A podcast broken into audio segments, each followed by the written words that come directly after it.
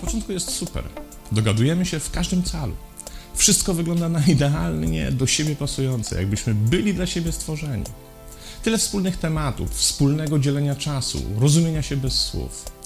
Jak dwie połówki przysłowiowego jabłka i niezależnie czy opisujemy tu relację w związku kobiety z mężczyzną, przyjaźni ze starym kumplem, czy bliskości odczuwalnej pomiędzy dzieckiem a rodzicem. Potem mija jakiś czas, kilka, a może kilkanaście lat i orientujemy się, że mamy ze sobą coraz mniej wspólnych tematów. Zainteresowanie tym, co ma do powiedzenia druga osoba, jest już trochę na siłę, a wspólnie spędzony czas nie jest już taką frajdą jak kiedyś. Po prostu przestajemy mieć o czym ze sobą gadać. Pryska energia, kończy się chemia i już nie prowokujemy spotkań, rozmów czy spędzania ze sobą czasu. A jeśli to robimy, to z coraz większym poczuciem sztuczności czy też braku chęci do kontynuowania takich zabiegów. Odsuwamy się od siebie i nawet nie jesteśmy w stanie wskazać winnego tej sytuacji. Ot tak po prostu jest. Więc chyba musi być. Ludzie najpierw do siebie lgną, a potem tracą sobą zainteresowanie. Już się nawzajem nie kręcą, nie stymulują, nie aktywizują. Wówczas pojawia się poczucie zawodu i winy, pewien dyskomfort, każący nam się zastanawiać, czy czasem się nie wywyższamy, że straciliśmy zainteresowanie kimś, z kim byliśmy przecież tak blisko. Czy czasem nie dokonaliśmy bezdusznej selekcji znajomości, zostawiając kogoś na relacyjnym lodzie?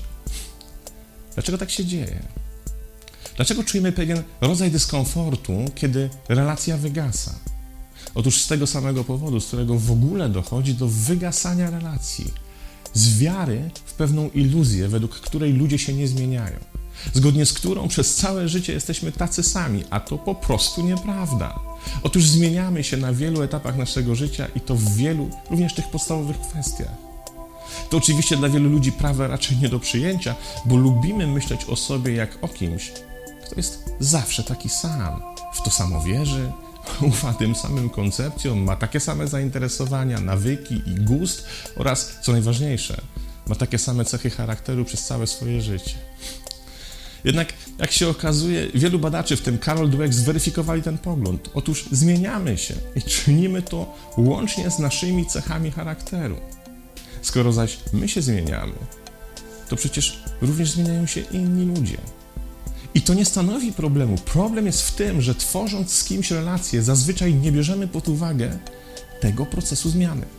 Zakładamy, że techniki budowania relacji, komunikacji i interakcji są dokładnie tak samo skuteczne i przynoszą taki sam dobry efekt jak kilka czy kilkanaście lat wstecz. Przyjrzyjmy się temu w relacjach damsko-męskich. Oto mamy parę zakochanych w sobie ludzi, którzy wiążą się z nadzieją spędzenia z sobą całego życia. Jednak po kilku latach związek zaczyna usychać. Jest coraz mniej energii, coraz mniej zainteresowania sobą nawzajem i coraz mniejsza chęć na wspólne dzielenie czasu. W końcu związek się rozpada i jedyną zazwyczaj konstatacją dawnej pary kochanków jest dojście do wniosku, że to jednak nie było to. Że nagle się okazało, że nie pasują do siebie tak, jak dawniej zakładali. Gdzie tkwi błąd?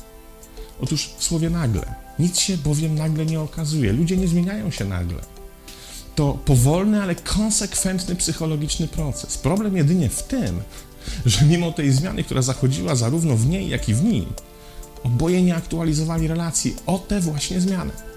Oboje zachowywali się tak, jak lata temu i oczekiwali, że to w zupełności wystarczy, bo przecież kiedyś już wystarczyło. Nic bardziej mylnego. Relacja musi być aktualizowana, bo inaczej przestaje działać.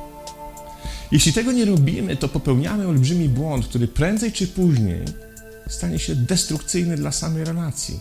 To mniej więcej tak, jakbyś używał telefonu komórkowego Nokia 3310. Pamiętasz ten model? tak, to ten sam, za pomocą którego można było wbijać gwoździe. I teraz wyobraź sobie, że wciąż go używasz i wściekasz się, że wiele przydatnych aplikacji nie jest dla tego telefonu dostępnych. Że nie możesz używać żadnego nowego oprogramowania, bo na tym telefonie nie da się go zainstalować. To właśnie taka sytuacja. Nie aktualizujemy związku.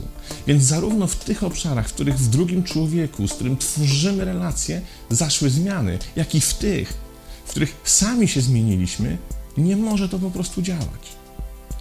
Na czym zatem ma polegać aktualizacja oprogramowania relacji?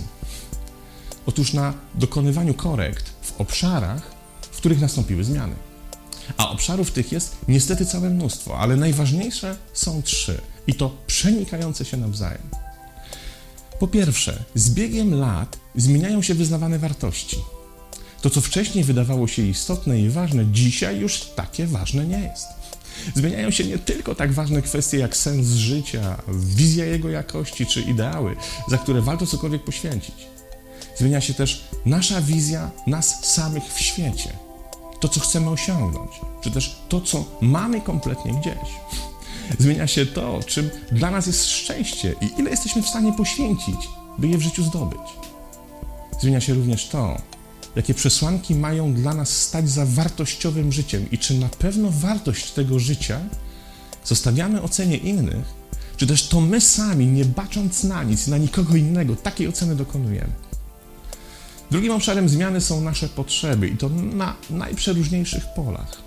Od najprostszych potrzeb rozrywki, spędzania wolnego czasu, przestrzeni prywatnej, aż po dużo bardziej skomplikowane, jak potrzeby rozwoju, autoświadomości czy eksploracji duchowych ścieżek. I w końcu zmieniają się też faktory atrakcji. Tutaj używam słowa atrakcyjny w jego e, łacińskim źródłosłowiu, czyli tego, co nas przyciąga, czy też mówiąc e, językiem bardziej potocznym i współczesnym, tego, co nas nakręca, tego, co nas motywuje do aktywności, co uznajemy za interesujące i godne zabiegania.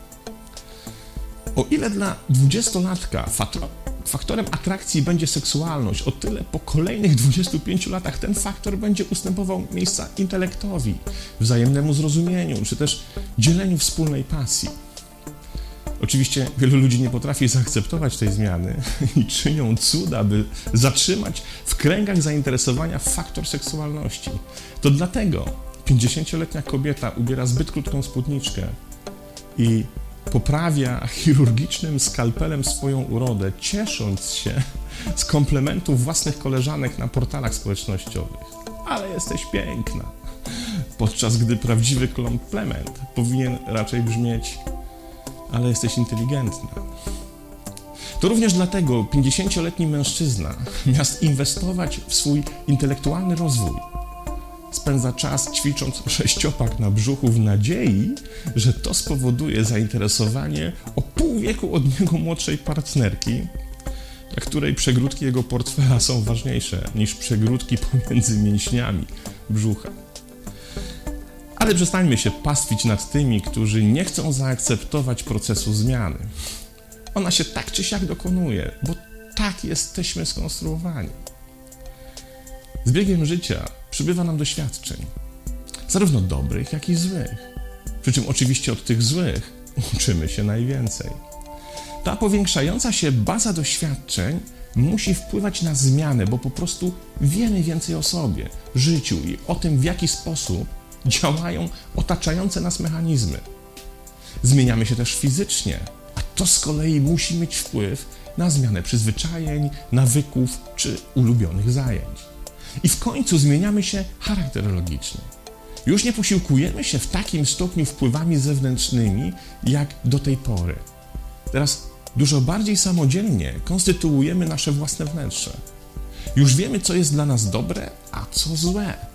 Znamy też profity płynące z określonych aktywności, i to zarówno fizycznej, jak i tej, która nieustannie wydarza się w naszej głowie. Po prostu się zmieniamy. Tak jak nasz organizm wymienia komórki pozwalające, by, pozwalając, by umarły stare i by w ich miejsce powstawały nowe, tak my zastępujemy sami siebie w obszarach wartości, potrzeb i faktorów atrakcji. I dokładnie taka sama zmiana zachodzi w ludziach, z którymi łączą nas relacje. Z częścią tych zmian jest nam po drodze, a z częścią nie. To powoduje, że możemy dokonać wyboru. Jeśli zmiany zarówno nasze, jak i te, które nastąpiły po drugiej stronie, znajdują się w obszarze, co do którego jesteśmy w stanie je zaakceptować, to chcemy te relacje dalej budować. Jeśli zmiany wykraczają poza nasz poziom akceptacji, wówczas dokonujemy selekcji i pozwalamy, by dana relacja została nagle zerwana lub też wygasła w naturalny sposób. Niezależnie od tego, czy mówimy tutaj o relacji damsko-męskiej, przyjacielskiej, czy pomiędzy dorosłym już dzieckiem i jego rodzicem. Skąd jednak możemy zaczerpnąć odpowiednią wiedzę co do tego, czy dana relacja warta jest dalszego budowania, czy też nie? Otóż wyłącznie z jej aktualizacji. A nie ma innego sposobu na aktualizację, jak weryfikacja zmian na poziomie właśnie wartości, potrzeb i faktorów atrakcji. I najlepszym sposobem na to jest regularna wymiana zdań w tych trzech zasadniczych kwestiach.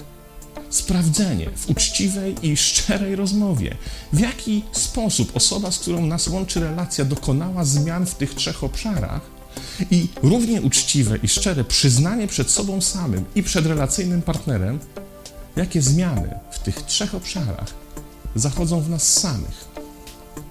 Taka rozmowa wcale nie musi być trudna, czy niemożliwa do przeprowadzenia.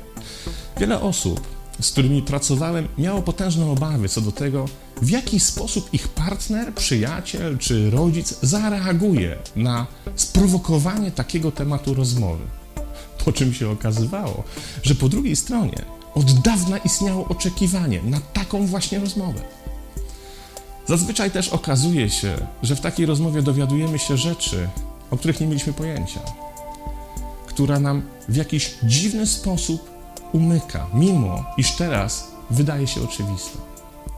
Takie regularne rozmowy mają nie tylko moc oczyszczania z toksyn wszelkich relacji, ale też pozwalają na bieżąco śledzić jakość tej relacji. Co więcej, to właśnie one pozwalają nam podjąć często wyzwalającą decyzję o zakończeniu czy ograniczeniu relacji. I powiedzmy sobie szczerze, to wyzwolenie dotyczy obu stron. Każda relacja oparta na wiedzy co do zmian, które w nas zachodzą, jest lepsza od życzeniowego oczekiwania, to się przecież jakoś ułoży. Nie, nic nigdy samo się jakoś nie układa. Jedynie my sami jesteśmy w stanie odpowiednio poukładać nasze relacje. Nikt za nas tego nie może zrobić. A kiedy to się uda? Niezależnie od tego, czy w efekcie relacja będzie rosła, czy też wygaśnie, to zawsze działa niezwykle oczyszczająco w naszym życiu. Spróbuj. Przecież spróbować zawsze warto. Pozdrawiam.